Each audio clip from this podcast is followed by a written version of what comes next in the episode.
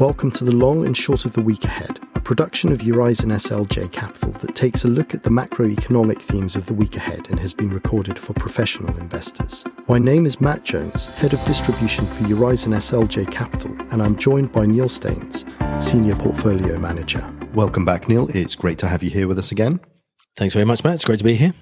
Against a, a, backdrop of increased geopolitical tensions, I think as we look into next week, we have an opportunity to perhaps focus on the data. So perhaps you can talk us through what you're going to have your eye on in the week ahead. Yeah, absolutely. Thanks very much, Matt. It's been another complex week for financial markets with a continued acute market focus on the global growth and inflation trade off in respect of monetary and increasingly fiscal policy considerations, and by extension, differentials between countries and regions on that basis, uh, a topic which we expand upon further in this week's blog. Uh, and of course, all of this set against, as you say, a very complex and uncertain geopolitical backdrop, uncertainties that we expect to continue over coming weeks. However, there are some known unknowns that we will be looking out for next week. Firstly, it's the third week of the month, and that means it's a big week for UK data. We get the employment report on Tuesday, CPI on Wednesday, uh, and retail sales on Friday, all for September. Now, following the downside miss to the August CPI data this time last month, markets have sharply curtailed further expectations of rate hikes uh, in this cycle. Next week's data will be very important in this regard. Now, we've been in a dovish camp on the Bank of England for a long time now and continue to see the underlying growth momentum as weaker than the aggregate growth and inflation data suggest. Now, the Bank of England chief economist Hugh Pill said this week whether the Bank of England have done enough on rates is a finely balanced issue. For us, this is a policy risk premium or a forward guidance from the Bank of England to prevent a premature exit from restrictive policy as far as market pricing is concerned, at least until inflation and or growth moderate more clearly.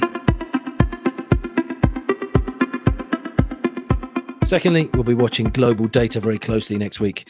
German ZEW on Tuesday. Uh, again, important to gauge the stabilization of sentiment in the region, aided in no small part on a forward looking basis by the suite of China data that we get on Wednesday industrial production, retail sales, fixed asset investment, and unemployment, all for September. Now, the Chinese incremental or targeted stimulus measures over recent months are, in our view, increasingly sufficient to promote a rebound in activity into 2024. This week's official stock purchases uh, from Central Huijin, increasing stakes in four major banks, is a further positive, likely aimed at improving confidence and investor sentiment into 2024. And lastly, perhaps not on everyone's radar, Japan CPI on Friday should be on the watch list. After Bank of Japan board member Noguchi highlighted uh, this week that inflationary pressures has been higher than expected, uh, potentially significant for policy and market implications going forward there. And then, lastly, against the backdrop of the start of the Q3 earnings season, uh, we should also be paying attention to the small number of bank earnings releases in uh, on Friday before the market closes this week. Next week, we will continue to get a raft of Fed speakers. Now, from our perspective, and at this stage in the economic cycle, listening to the evolving Fed narrative and likely the divergent views within the Fed will become increasingly important.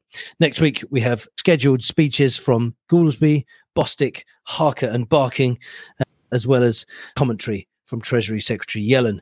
Uh, but the big focus will be on commentary from Chair Powell from the Economic Club of New York Thursday afternoon. Another busy week for financial markets. Thank you, Neil. Plenty to focus on in the week ahead. In the meantime, though, we have the weekend, and I think there's plenty to focus on there too. So perhaps you can tell us what have you got your eye on this weekend? Absolutely, there is another fabulous weekend for sport. Uh, in football, the Premiership gives way to international friendlies and Euro qualifiers over what is essentially a very long weekend. All home nations in action, uh, but for us, France versus Holland on Friday and England versus Italy on Tuesday night, the pick of the action. There's no Formula One ahead of the USGP from Texas in a week's time, and some huge action in World Cup cricket with hosts India versus Pakistan on Saturday. Expect record viewing figures for that.